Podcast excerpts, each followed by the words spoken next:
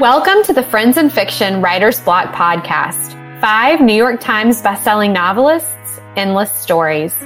Join Mary Kay Andrews, Kristin Harmel, Christy Woodson Harvey, Patti Callahan Henry, and Mary Alice Monroe, along with librarian Ron Block. As novelists, we are five longtime friends with more than 80 published books between us. And I am Ron Block. Please join us for fascinating author interviews and insider talk about publishing and writing.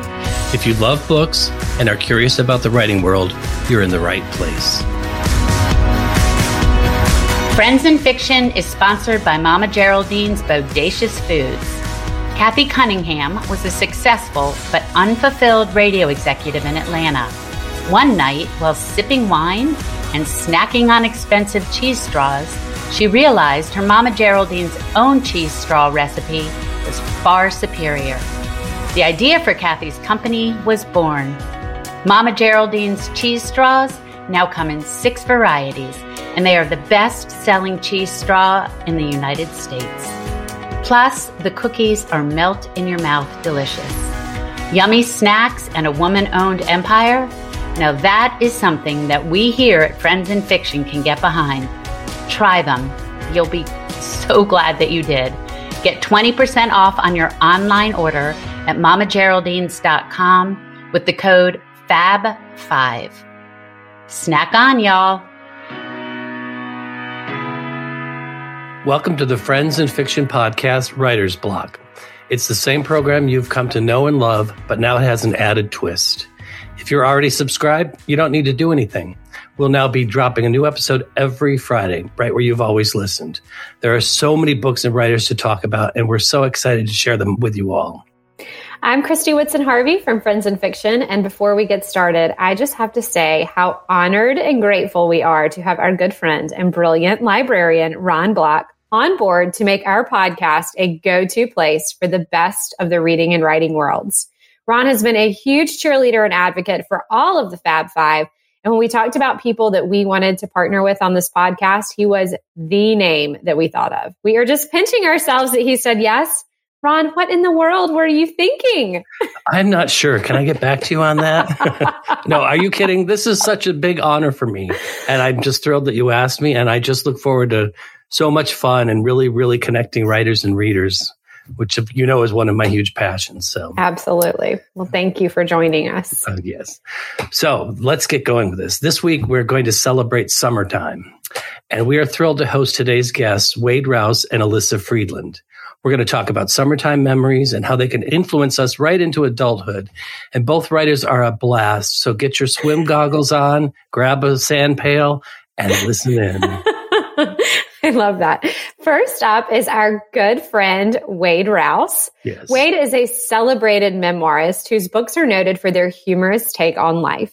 Under his pen name Viola Shipman, Wade has now written six novels and has created legions of fans who relate to his recurring themes of friendship, family, and our ongoing connection to our histories and heirlooms. Viola's latest, The Clover Girls, was recently published to great buzz and acclaim. It is a perfect heartwarming read to reminisce about summer camp, friends, and lifelong relationships. Library Journal says The Clover Girls is a love letter to Michigan summers and to the value of lifelong friendships, a blissful summer read. I know it was one of those books that I've recommended everywhere I've been and right. have bought for all of my friends. It's my uh, go-to hostess gift this summer.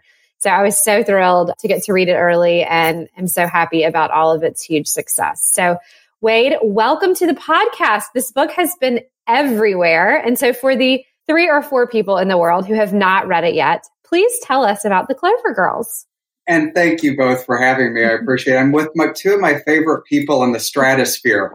So me too. You know, I, me too. Say, I'm, I'm interrupting you, but I have to say, like, you and I know each other because of Ron. Like, we never would have I mean, we met because of Ron. We had books that published the same time. So this feels like a very full circle moment. It does. Isn't it crazy? It. Mm-hmm. It's amazing. Yep. So our so yeah, I have my sand pail, I have my goggles. Um, I'm ready. I wear, you know, I wear a one piece. You know, I'm not that age. Stripes across. no more bikinis. Oh, I know, and a, you know, I, and a vertical stripe too. You know, it's uh-huh. more slimming. um, yeah, for those who aren't familiar, the Clover Girls is um, a summer ode to our forever friends. And it's about four very different girls who meet at summer camp in northern Michigan in the 1980s and become the best of friends until, as we all know, what has happens, life in adulthood begins to distance them. And one of the friends receives devastating news and reaches out to the others to return to the cherished place that they loved so much in order to recapture their friendships and their dreams and really the women that they once hoped that they could be.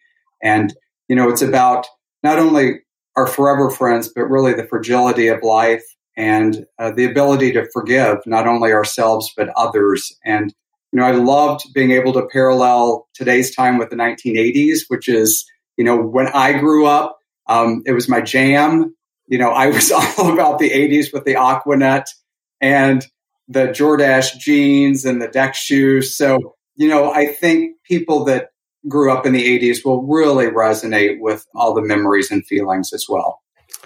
Yeah, that's a great, great way to put it because it's just mm-hmm. such a wonderful book. And, and like Christy, I've recommended it to so many people. Mm-hmm. And I think I've convinced at least five or 700 book clubs to jump on and read it because there's a lot to talk about. A lot there of people is. of a certain age, their histories, their own memories of camp. So what a great way to celebrate summer. And you did, Ron. I have to say, you know, it's. It, I was on um, Cleveland TV, and the producer is having. I'm um, doing their June book club with them coming up in a week. So it was, you. You really are the connector in every yes. possible way. Yes, it's it's it's out of respect and love for all of my writer friends. It's just something that I love doing. Um, so your Viola Shipman books all feature a loving portrait of life in Michigan. Tell us the appeal of the setting and uh, and why you put that into your books. Well, for a number of reasons. You know, first of all, I think Michigan, if you have not visited the state, is truly one of the most beautiful spots in, I think, not only the nation, but the world. You know, the coast of Michigan is very much like Nantucket or Cape Cod, even where Christy lives. You know, beautiful. Lake Michigan looks like the ocean um, beautiful dunes and beaches. And the beauty of Michigan is really that along the west coast north is every it's dotted and lined with resort towns and every single resort town is not only incredibly adorable i mean it's like a Currier and Ives print come to life mm. but it's filled with history each has this kind of quirky unique history that just begs to be written about and you know, I I was blessed to have the, all the friends and fiction authors on over the course of May with me, and you know, I'm not lying when I say that people like Mary Kay Andrews, Mary Alice Monroe, Christy, Patti, Kristin, you know, when you write about, like they write about the South, um, the Low Country, you know, author like Mary Alice influenced me greatly in mm-hmm. choosing a location and making it as big a character as the characters in my novels. I've always wanted the setting to live and breathe and change the characters and make people want to visit. I mean, Michigan is the perfect summer place. So, you know, I, I intentionally chose Michigan as the setting for every one of my books. And I, you know, I try to vary every resort town and it's you know, I get to go on vacation too in the summer to all of these places. yeah. Stay with friends and annoy them and drink way too much wine and talk with locals about what they love about the town and the area and do tons of research. So, you know, it's a blessing to live in Michigan and also to be able to to live here in the summer and vacation. Mm, that's so well said. And I loved, you know, the whole the whole summer camp background. And um, I was reading this book. I think it was right after I had gone to family camp with my son Will and my husband and some of our friends. And it was rustic to say the least. And um, I am not a rustic kind of gal.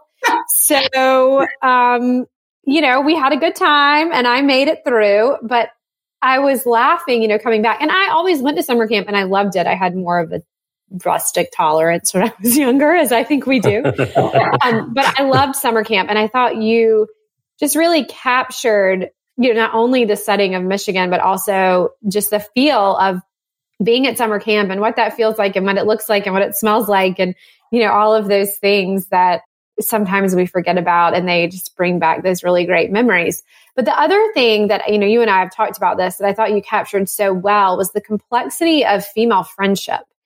Um, and I was just sort of astounded by how well you did that, you know, as a man. And I know that you have so many women in your life that you're so close to, and you obviously, you know, have really taken note of those relationships because you did express that and put that on the page so, so well. But each of your main characters is very different, and yet they all find each other and form this lifelong bond. But I think very true to life, it's not always fun.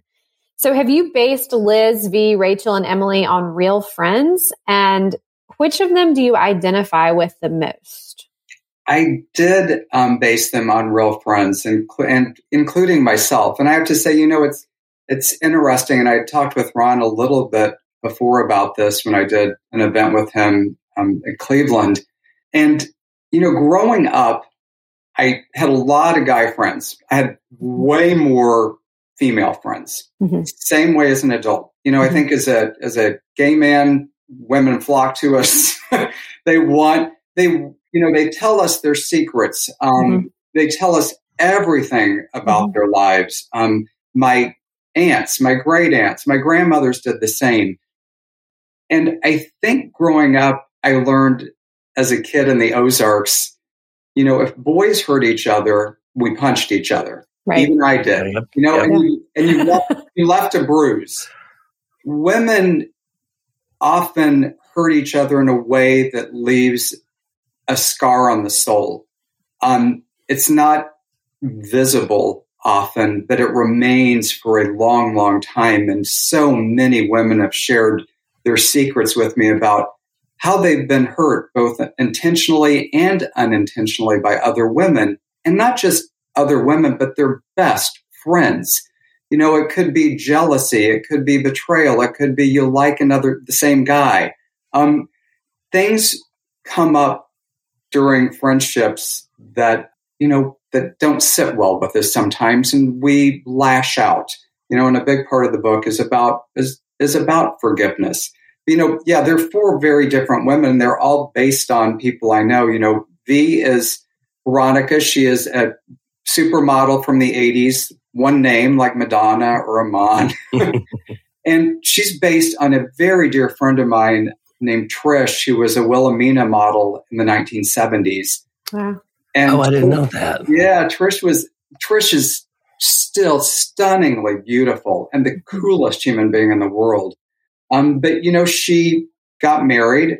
She had a family. She dropped out of the limelight. Um, she ended up getting divorced. And I think, you know, during the course of that, she kind of lost who she was. You know, as I write about V, she lost her light. And she mm-hmm. wonders, is it myself or is it, you know, my marriage? What what what caused that? Um, Emily, as I told Ron, is based on I have my best friends are librarians. And, you know, I think the most intuitive empaths in the world, you know, they sometimes are quieter, but can often feel everything that's going on around them. And, you know, she's based on those friends. Mm-hmm. Um, Rachel is based on a friend of mine that worked for a politician, more of an extremist politician, who she began to realize she was working against her own interest as a woman. Um, so I really wanted to to delve into that. And you know, Liz is kind of the the real estate agent, um, divorced, taking care of her mother who's dying. She wanted to be a fashion designer and always put that on the back burner and was always the cheerleader for everyone else. And that's based mm-hmm. largely on myself, you know, who wanted to be a writer my whole mm-hmm. life. Cheerled everybody on to pursue their own dreams. And at the age of 40, I thought, why haven't I ever done this? Mm-hmm. Why why aren't I making my dreams come true? And a lot of it was because I was scared, you know, to put myself first and to put myself out there. So I think, you know, the very different dynamic of these very different friends comes to play, um, mm-hmm. I hope, beautifully in this novel. So it's a complex, as you said, Christy. It's you know, it's not a picture perfect scene of friends. It's a very they're complex relationships. Mm-hmm. Well, and I think that you said that so well too about, you know, our fear. And I think each of these women, you know, in order to move forward with the lives that they're supposed to be leading. And they all come into this with, if maybe not a knowing and nagging, like, oh, maybe I'm not where I'm supposed to be. And there is that fear. And I think, you know, you really showed that coming back together. And I think this is something that I really love to write about too. And I think you did this so well. I think there's something about being with friends that knew us before. Yes. I think I said one time before the world got its hands on us, you know, they and told us who we were supposed to be. They really know each other on this very pure level. And I think there's something about that that helps you remember who you wanted to be before everybody told you what you were supposed to be. And there's something really special about that. You nailed it on the head. I mean, yes, you did. I mean, that is beautifully stated. You know, I people always ask authors, why did you write this book? Why mm-hmm. did you, what's the reason behind it? Was it characters or it was it the story? And for me, it's always a question that I want to answer myself, that I'm struggling with, that I think readers want answered or mm-hmm. struggling with. And mm-hmm. in this, it was what happened to our childhood friends and dreams. You know, when you look back, you just, you said it so perfectly. People that knew us when I believe we were the purest essence of ourselves, before we were wounded and damaged and hurt and adulthood came to call, when we were kids and we could dream we could be anything we wanted in this world. We could be an astronaut or a movie star or, you know, maybe even an author. And we knew it would happen. There was no doubt that we were going to be that when we grew up. And things happen and come into play. And I wanted to ask, you know, the question I asked was, is it because we grow up or is it because looking back hurts too much if those mm. things didn't come true? And those friends we had, we let kind of fade away. Um, which of those is it? So I kind of have struggled, you know, that was the question I struggled with because, you know, in the course of the last year and a half, I've had, you know, friends that have passed away from COVID. I've had my father in law who's yeah. passed away. Yeah. And I asked myself, yeah. was I doing enough as a friend, a family member, just a soul to be there for everyone? Um, and I think we've all asked ourselves that question. We certainly have, and um, it's really been quite a year. And, and, again, I'm sorry for your loss of your family and friends. Um, but I think we've all, you know, like you said, we've all been touched by that. But I think we can grow some strength from it and move forward. You talk a lot about people, the friendships in the book, as though they both their lives now and their lives when they were younger. And the timeline is just so beautifully woven together what process do you use to do that? Because you have to remember each little detail about each of the characters and where they are now and where they were then. And weaving them together is going to be a task. Do you do them separately and then weave them together, or do you do, the, do it in a chronological order? I do it in a chronological order. I, you know, as Christy, as we interview a lot of authors, and you know, I am very much a pantser. You know, I am. I don't like plot, overly yeah. plotting, because it reminds me of my jobs that I used to have as a PR yeah. and I'm like, look, I don't Ugh. like. Who wants to do that? Work for the work. You know, my bosses used to always ask, "Would you give me an outline?" I'd be like, "No," because I, I'm going to tell you about it in person. Um, so I've never loved doing that. So I really, I kind of always develop the characters in depth.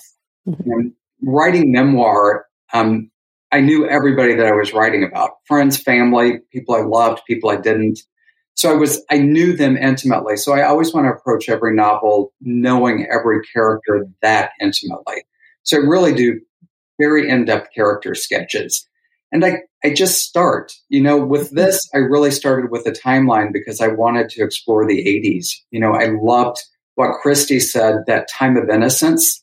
You know, we were the last era before technology you know, malls and, you know, writing directions when we would drive, um, rotary phones and pulling the cord into our bedroom, stretching it a mile so that yes. we get quiet time. um, you know, that's, I think that was, you know, kind of a then and now parallel that I really wanted to explore in this novel. So I knew I wanted the timeline. And I thought the beauty of doing that was that I could go back and see them as they were versus as they are now. you know, really show the ghosts on their shoulders back in the day. So it was once I had the timeline down, it, it kind of flowed. And I'm big on structure. You know, one thing I do plot is is a structure for a novel, and I try to think very uniquely about how I want to approach it. You know, in this, every chapter is centered around a traditional camp activity. Yes. You know, writing letters home, rope burn, color war, um, swim test, all of those things. But they also have a deeper meaning during the course of the book, as well as to each of the women. So I could take that thread and really weave it more deeply into their into their interaction and looking into their backgrounds. You know, it's interesting. I have my novel that's coming out next spring is um, called The Button Jar, tentatively. It's about you know if you, if you remember grandma's buttons and they all had a history and some were stunningly beautiful, but they're all centered around different buttons, um, which have incredibly unique histories to them.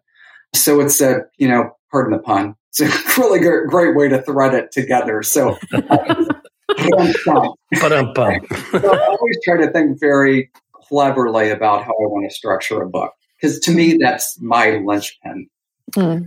Yeah, and that's one of the things that you do so well, and you really mm-hmm. connect with people. I know when we've done live events, the talking of mainly about when we talked the charm bracelet, people actually read the book yeah. and brought their own charm bracelets. They they connect so much to the history and the heirlooms that you put in your books, um, and I know that's very important to you. But how have you felt about the reaction of your readers to that?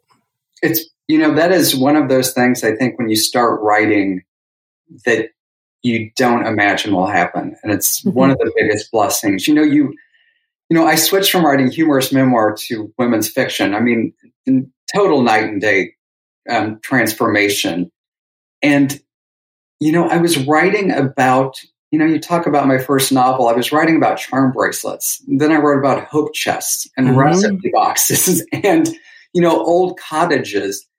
And they're things that I didn't know if the younger generation would place that much importance on. And I went to my first events for the charm bracelet, and there were lines of readers waiting not to get their book signed only, but because they brought treasures from their lives. And they wanted to show me their charms. They wanted to show me that where each one came from and the meaning behind it. Um, because so many readers were like my grandmothers, you know, said it before and I'll say it again. They were working poor women who sacrificed everything for me and for my family. And these things that we take for granted meant the world to them. You know, my grandmother did not have the money or, or means to go to Paris, but she had the Eiffel Tower because it represented something bigger to her. Right. Um, she had a sewing machine because she, I mean, that was her passion. She had silhouettes of her children and grandchildren with the dates on the back because that was her world. You know, these things, these trinkets mean so much. And to me, they tell the stories of our family and where we've been and where we're going. And there's a huge connection there that I hope that we don't forget. I don't think we will. Some of the people that came to those events were talking about their children and how they were passing it down. So, yeah. good job. I remember seeing the charm bracelet. It was the first time that I went to Pulpwood Queens, but you weren't there, were you? I was there, I think, right before, maybe a year before. Okay, so I was going to say, I mean, I think we must have missed each other because obviously we would have met. But um, I remember thinking, oh, what a good idea! Why didn't I think of that? Because that's something that's like so important in my family, and you know, everybody has their charms and their charm bracelets and um, things that are like passed down, and then also things that you know are special from a certain memory. And you know, it is a really uh, that one in particular, I think, is like such a special family heirloom. And those things are so fun to write about. I've written a lot about uh, well about my grandmother's pearls for one thing because there was something about them that I felt like it was almost this like passing of the torch or something when I got them. So I think there's a really clear reason why that resonates with people, and it, it definitely did with me. That's exactly right. Except, except you know, I always people joke with me now. My friends were like, "Okay, if it's the Whisk by Viola Shipman, you're in trouble." the Ladle by Viola Shipman. I think that's okay. well, each could be a chapter. the KitchenAid mixer by Viola I love oh, it. I love um, it well, since our theme today is summertime, can you tell us about your summers as a child and how they helped create the foundation of your life today? Oh my God. How much time do you have? oh my gosh. Summers for me, I, it's still my favorite season. I, I mean, I love summer more than any other because growing up, um, my grandparents had an old log cabin in the Missouri Ozarks. I grew up in the middle of nowhere. This cabin was in the middle of nowhere. And it was an old log cabin that my grandpa helped build. Um, we had an outhouse for about a decade. I bathed in the creek, Ice Cold Creek, um, no telephone, um, no TV. And I spent summers with them from Memorial Day until Labor Day. And, you know, we fished and we swam and we canoed and we had inner tubes and we read in the caves that, you know, hugged our cabin. And it was a picture perfect, quintessential childhood summer where you didn't do anything but have fun and spend time with your family and friends. And that influenced me so greatly. I mean, I spent much of my adult life trying to find a, a cabin that mimicked what my grandparents had, and we finally found it in Saugatuck, Michigan. You know, an old night, knotty pine cottage from the early 1900s um, that just oozes history and charm. That's, you know, it, that that summer, those summers as a kid defined me, and they still do. You know, Michigan summer, I mean, I boat, I swim, I go to the beach, I barbecue, I grill, we go to all the art galleries in town, you know, we eat out, we, you know, we drink by, by the river. Um, it's just, I've recreated it just as an adult and probably with way more alcohol um, than I did as As one just, does. and, and I just, you know, it just, enjoying those moments brings me full circle as a kid again. And mm-hmm. I, I, you know, I'm ready to get started again. Once this renovation's done, I'm ready to go. Hmm, I love nice. it. It sounds nice. a lot like North Carolina, actually. I mean, I feel like summer is a totally different world. Like, it's like our regular life is chopped off and like summer starts and it's so great. And I just look forward that's to it. it every year. I'm so happy. That's, you know, that, you know, that's it. It's like, it's like how quickly it's like oh my gosh you look at the you hear the forecast and you're like it's a perfect day. How quickly can i get out on my boat on the water? Exactly. Um, when when's everybody going to the beach? One when you know and who can i pick up on the boat along the way? And then we can just sit there all day and do nothing. And you're like wonder what we just talked about for nine hours. Don't know. Doesn't and that, matter. and that is a perfect summer day. That is why we, i think we write the books we do yep. and because it, we def- try to define that season again for people. That's exactly right. Well, I need to think about relocating because yeah, that Ron. does not happen in Cleveland. Yeah. no, we have great summers in Cleveland. I'm kidding. Yeah. Um, so tell us what's next for you and for Viola. Next up is my first holiday novel is out in October. Yay! Along with you, Christy. Um, I'm so excited. It's called The Secret of Snow. Um, and it's it's a beautiful novel. It's you know it's a holiday novel, but it's really a winter novel, and it's you know based a lot on my own life again. But it's about a meteorologist who gets replaced by an artificial intelligent meteorologist in Palm Springs, and she gets drunk and has an on-air breakdown, and the, event goes viral. And the only station that will hire her back is in northern Michigan. Um, and her, one of her frenemies from college runs it, and she has to return to Michigan in the winter and kind of embrace all of the winter activities that she ran from because she lost her um, younger sister when she was younger, which parallels my own experience losing my brother and how deeply the holidays were changed for my family. Um, so it's very funny. It's very poignant. Um, I'm really proud of it. So that's out in October. I have a holiday novella, the first of three that's coming out in October. It's called Christmas Angels. It's about a, a woman that is hired to decorate a widower's house for Christmas and um, uncovers all these heirloom Christmas angels um, to decorate the tree with that came from his wife. So it's a lovely story about holiday too. And then and then my next, the button jar is out next May. And then my first memoir in a decade is coming out next, tentatively next June. And it's called Magic Season. And it's about my rocky relationship with my Ozarks father. Um, and the only thing that bonded us was our love of baseball and the St. Louis Cardinals. And it takes place inning by inning over the last um, Cardinals game we watched together. Wow. That is so wow. cool. I love that. Um, we really do have some sort of like brain share that we don't know about because in my Christmas book, there is a teenager that wants to be a meteorologist. No. Yes. That's bizarre, right? I mean, it's it's not like a huge plot point or anything, but it's like definitely a part of the story. I honestly do feel like that we were separated at birth. You know, I think we've had a lot of like similar life experiences. And so they just like, but that's a random one. it is very random, but I think one day we'll be on a TLC show and it'll be like, Christy, did you know that Wade was your brother? And we'll be yes. like, what's that guy's name? Tyler. Um, yes. Yeah. Mm-hmm.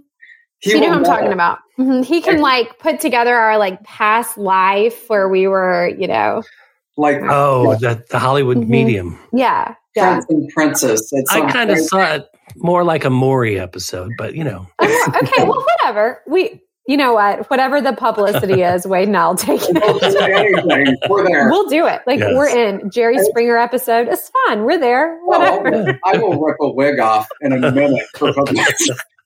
I've gotten fake nails for Friends oh. and Fiction once. I'll get them again. I don't have any problem. I will join you. and I have to say, people always ask, "What's the one job you would do if you weren't an author?" I'm fascinated by weather. Meteorologist would be top of my list. I wow. totally thought you were going to say nails. So I'm. I think weather sounds like a little more, you know, um, classy. Podiatrist would be on the bottom of my list. Good. okay. Well, um, Wade, as usual, you have been an amazing guest. You know, you are a favorite Always. of the Friends and Fiction crew, and we're so grateful for your time today. Thank you for coming on to share about your beautiful new novel. Cannot wait to read all of the amazing things that you have coming up this year. I'm so excited, and I'll see you soon, hopefully in person. I adore you both, and one day we'll be together again for summer. Forever summer. Forever it summer. will be a blast, and we'll, you know, boom, rockets will fly. I love it. It'll be wonderful. Thank you so much, Wade, for being on the first episode of Friends and Fiction Writers Block. Thank you. It's an honor, and Ron, you're going to rock this. Thank totally. You. Thank you. Bye, you guys. Next up is Elyssa Friedland. Elyssa is the author of four novels and a forthcoming picture book. She attended Yale University, where she served as managing editor of the Yale Daily News and is a graduate of Columbia Law School. She worked as an associate at a major firm before turning to writing full time. Elyssa currently teaches creative writing at Yale. Elyssa's newest, Last Summer at the Golden Hotel, is a rich family romp that will remind readers of Dirty Dancing and the marvelous Mrs. Maisel. Kirkus Reviews accurately says that the ensemble cast is full of comfortably familiar characters, almost every one of them with something they're not telling yet. the vanished history of the Catskills is evoked with love and plenty of schmaltz, a high spirited party of a book.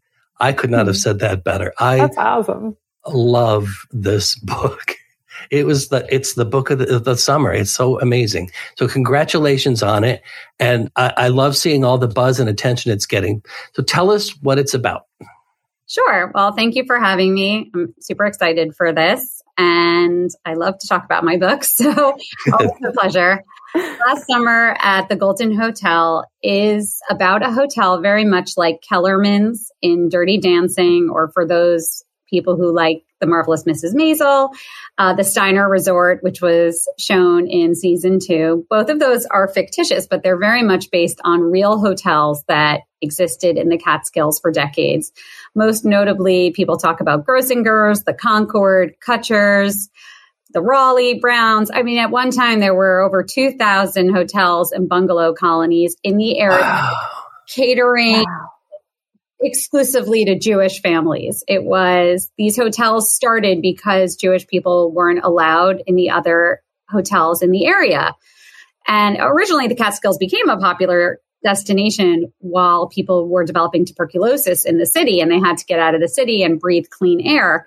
Mm. And that really stuck. And decades, for decades and decades, it was the peak place to go with your family for the whole summer. I mean, it was a different time and a different culture then where people could take off six, seven weeks from their jobs and uh, the whole family would go. Often the mother and the children would go and the husband would drive up on the weekends.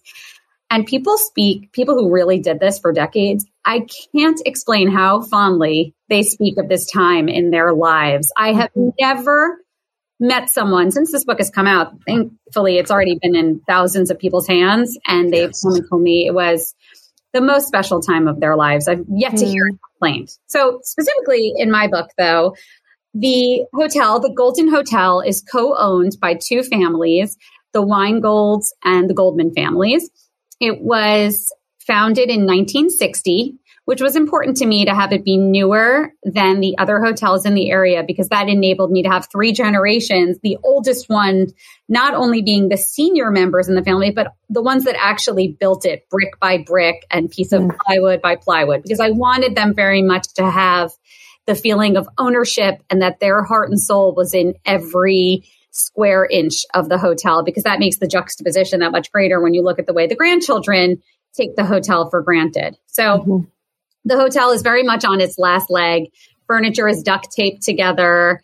The Catskills are out of favor. It's the only one in the area standing. It has still some of its old regulars and really old regulars. the concierge is still, and it's really probably time to close its doors, which everyone wants to kind of ignore until an offer comes from a casino developer to buy the place and put a casino up in its place on the same spot, which happened at uh, the Concord, and which is mm. now Resorts World Casino, which is like a kind of cheesy casino off the interstate. And the two families convene at the hotel in June for a week to decide what to do with the hotel.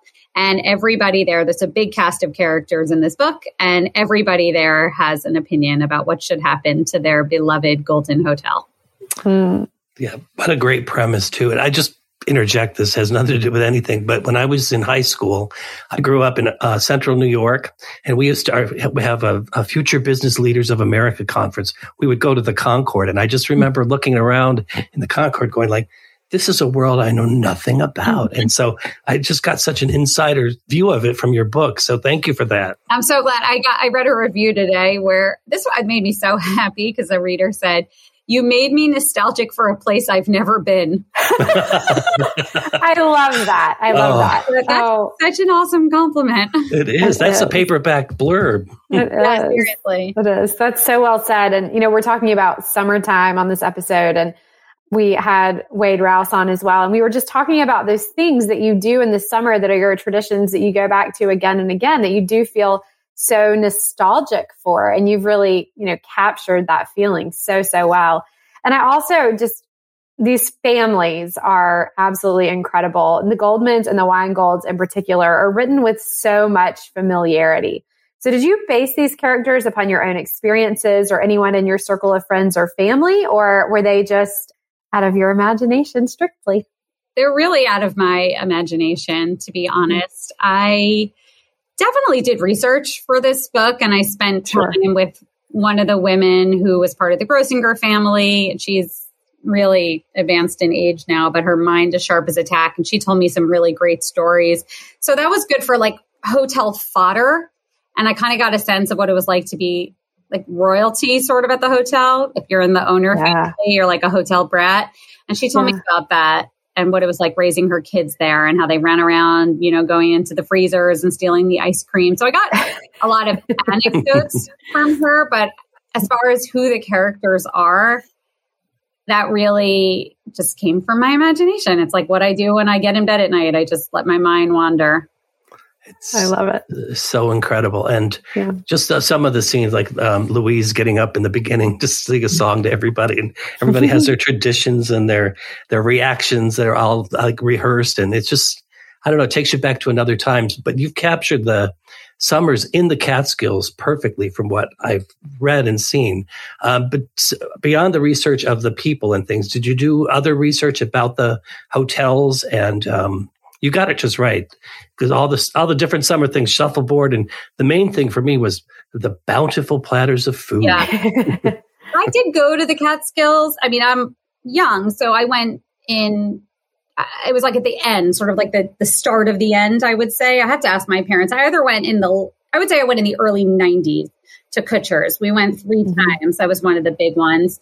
And there's actually an amazing documentary available on Amazon Prime called Welcome to Kutsher's and mm-hmm. it's all about the Kutsher family and it's about the demise of the hotel. And they interview the different family members about like they had this booming property that people used to, you know, put their name, you know, queue up a year in advance to be able to get a choice room and then suddenly the Catskills are out of fashion. Everybody's going to Paris for the mm-hmm. weekend and they, they had no choice but to close eventually. They couldn't afford to maintain. These were vast properties. So that documentary was helpful. I read a few nonfiction books, um, not cover to cover, but you know, I read the the chunks that were relevant to me about Sullivan mm-hmm. County specifically in the Catskills, and just so I have make sure I had my historical details correct. Mm-hmm. People are very sentimental about this place. Like while sure. certainly connect many people who have nothing to do with the Catskills and never been there and had no idea what it was historically are reading the book there are some diehards who spent every summer of their lives there, and I don't want to make any obvious mistakes, you know? Right. So right. I did my homework and speaking with Bunny Grossinger about Grossingers and watching the documentary, reading the books. I went to a lecture at a local synagogue that happened to happen. I went up to the Catskills for a weekend and I spoke with an owner of like a hipster resort, which is sort of what's there now. Not exactly in the area where all these Jewish resorts were, but like 30 minutes away the Catskills are having something of a comeback. And mm, but much more like a place where you get a craft beer and you have like locally sourced vegetables. It's not like heaping platters of gelatinous desserts, you know? Right. it's different now, but it the Catskills might be cool again. I think they are sort of cool again, but it's not, it's like where you go for four days for a long weekend. It's certainly like not where you plop yourself for, you know, six weeks at a time. That's, that's so cool. That's really interesting. It kind of sounds like Asheville, North Carolina. Like the scene's very like cool and lots of craft beer and like all the things that you were talking about and lots of readers. So that's a good thing. I have heard that Asheville is awesome. yes, it's very cool. It's a very cool spot. Um, well, the characters in this story are all just so fully realized. They've got these amazing backstories and habits and secrets, which are always my favorite. Mm. Um, each could really be a full novel or have their own full novel.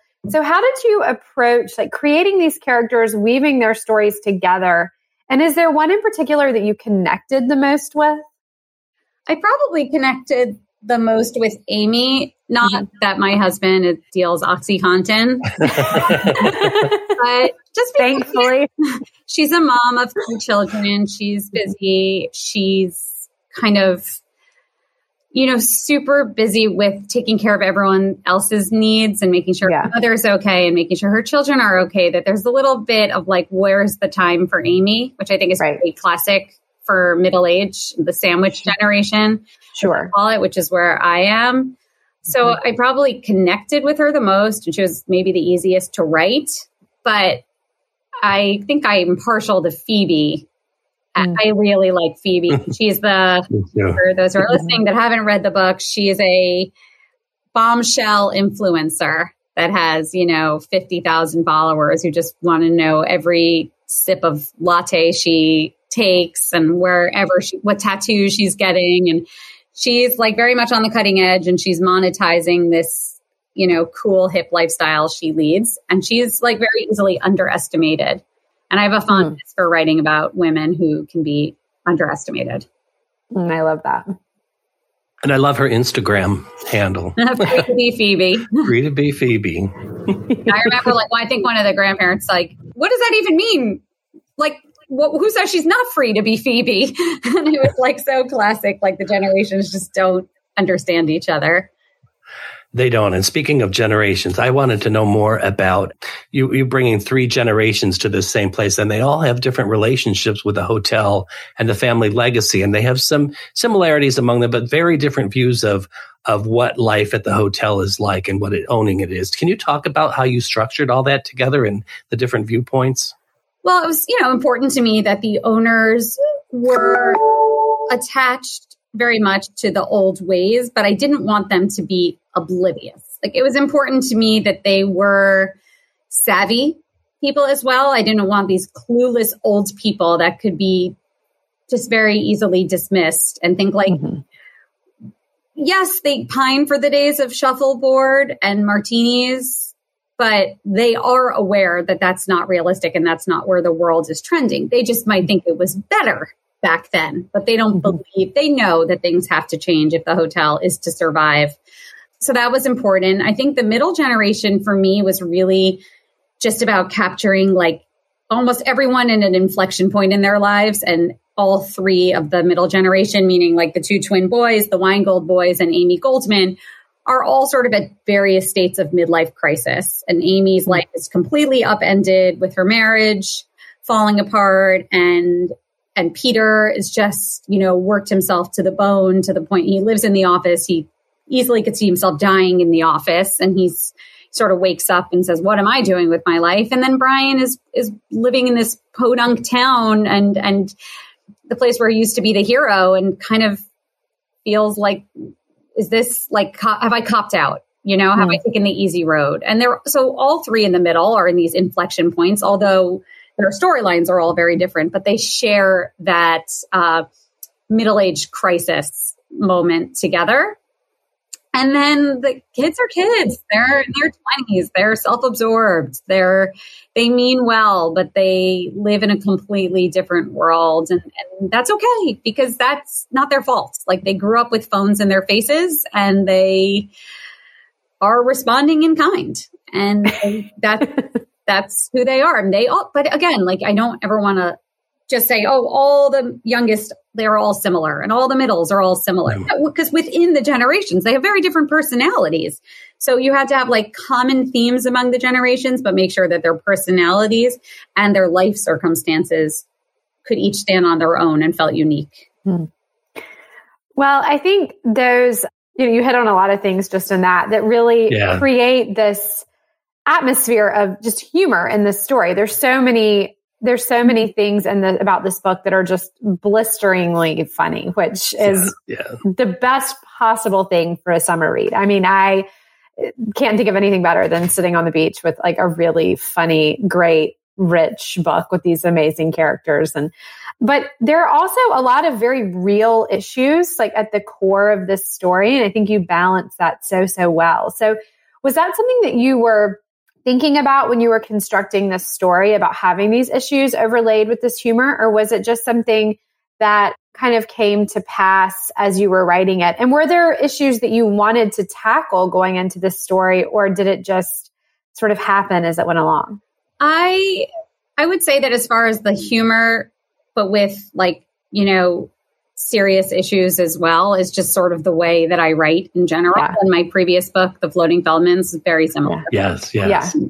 Similar balance between like you have a mother with like in that book, a mother with like a, a serious addiction problem, mm-hmm. uh, many, many other issues, like someone very sick with cancer. I mean, like a heavy stuff. And yet there's yeah. a relay of humor throughout. And Golden Hotel is very much the same. I think it's just who I am as a writer. I think mm-hmm. over time honed my voice. And I think that's what I do best. Mm-hmm. And I want to stick with it. It's like where I think I can differentiate myself, I guess. And, you know, there's so many great books out there. And I'm not, not to imply that I do it as a marketing decision by any means. It's just, what I think I do best, and that's what I want to put out into the world because that's what sure I like to read the most. And so I don't think that I don't think everyone can write humor, and I teach writing also. So this is something mm-hmm. like as a writing teacher, mm-hmm.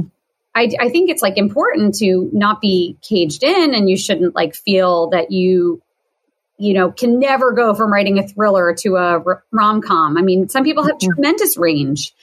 Some people are more comfortable once they choose their lane that where they can shine. Right. And I feel like I'm someone, it like took me some time to find my lane. I think I found my lane. This is where I'm going to stay because not like I'm exactly a humanitarian as an author, but like bringing laughter to people is a gift. And so yeah. like no matter how little money I make or how hard the job is, you know, like the fact that I'm making people laugh this summer, let's not forget they were coming out of the worst year ever you know? Right. Yes. They're back out and they can sit on a beach and just burst out laughing. Like, what a gift mm-hmm. is that? I'm a huge laugher, like in my real life. Like, it's not hard mm-hmm. to get me to laugh. I, I'm mm-hmm. naturally funny. I find a lot of other people funny. Laughter is like, is such a gift. And like, it is the best medicine. It's how I cope with problems in my own life and finding humor. So I just, I try to, to balance. Like, there are serious things like a mother, you know, like a mother and daughter having like a, a really big fight and, and their relationship yeah. looks like it's coming apart and this and that. And then like the mother maybe can't help herself and she has to be like, Oh, I can't take it anymore. That shade of lipstick is horrible on you. And then like you have your, you have your comic relief where like they're having a serious moment and then you're like, you know, the mother just can't help herself. Like she can't let her daughter go out with lipstick that she thinks isn't flattering to her skin tone. You know, like ultimately, mother daughter issues are very universal, and humor right. that. And uh, mm-hmm. I do look for the humorous moments. They see. They also yeah. come to me fairly easily. So.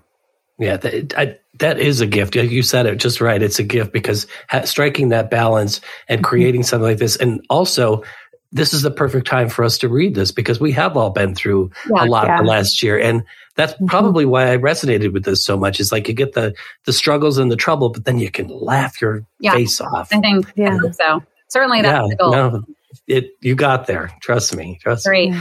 Um, so the book's been compared to Dirty Dancing and, and Mrs. Maisel, but um, also even Schitt's Creek, believe it or not. Do you think those are fair comparisons? I do. I really do. I think that Dirty Dancing, first of all, I want to like, I'm just so grateful for Dirty Dancing because I, I think that my descriptions are good, but the fact that people have Dirty Dancing as a visual that they can conjure while they're reading is really helpful because for those people who have no connection to the Catskills and have no idea, and they're like, oh, Kellerman's, because who hasn't seen Dirty Dancing? Everyone has. Right. Um, right. I'm grateful for that. I think Maisel certainly in capturing like that particular period of time, which is not where the book is set because the book is set in modern times, but it certainly I think like if you think of the older generation as the you know Tony Shalhoub character in Maisel and the traditional father.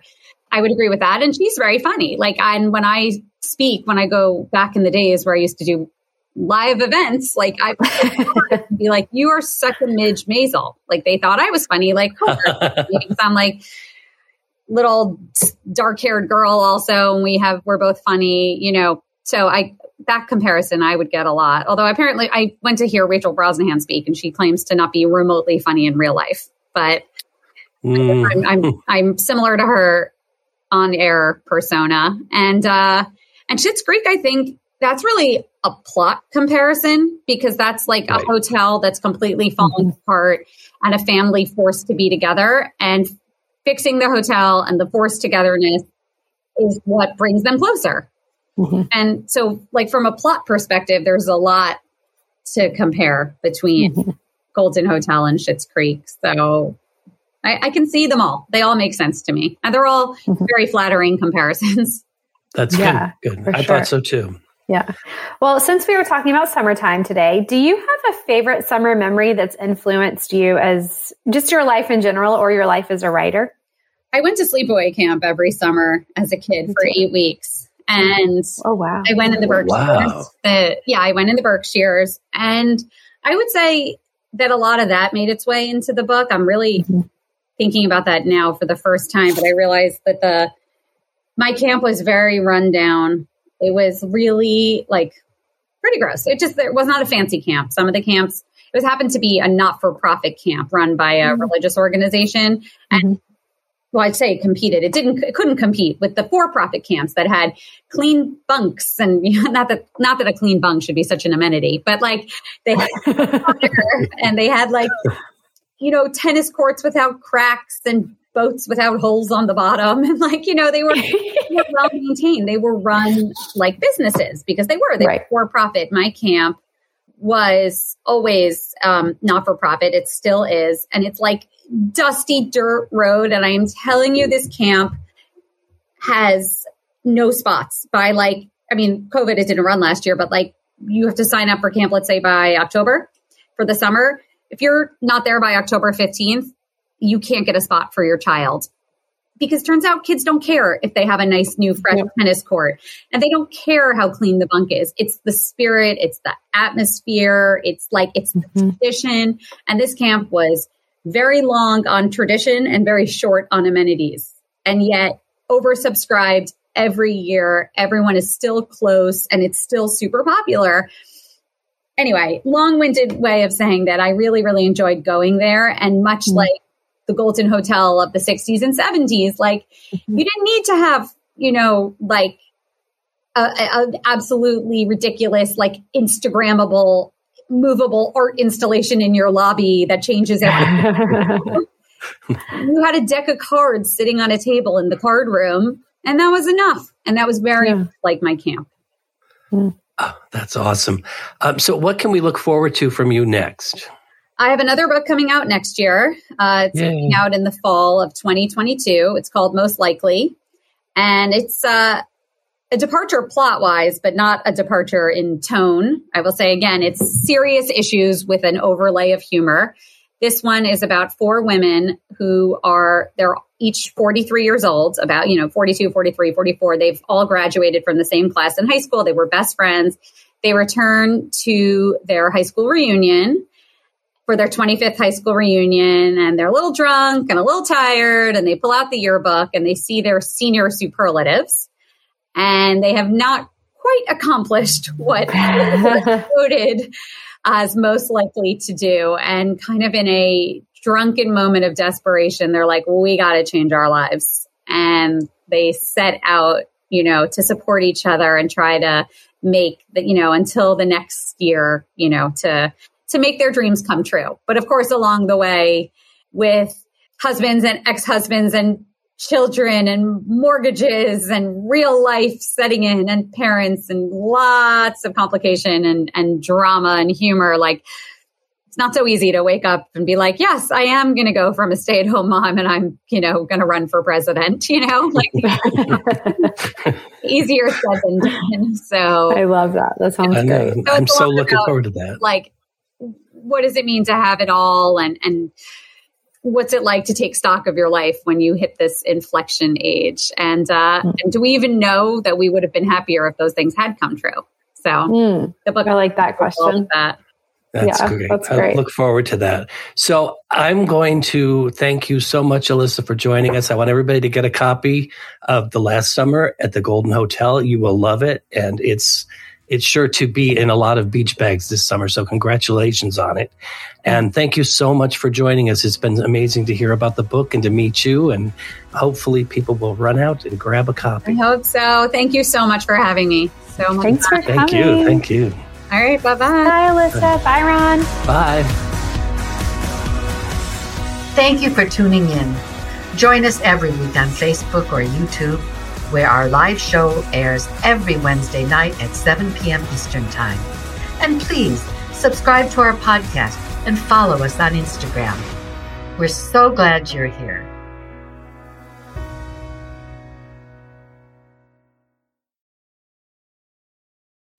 Produced by Audivita Studios. Connect your voice to the world.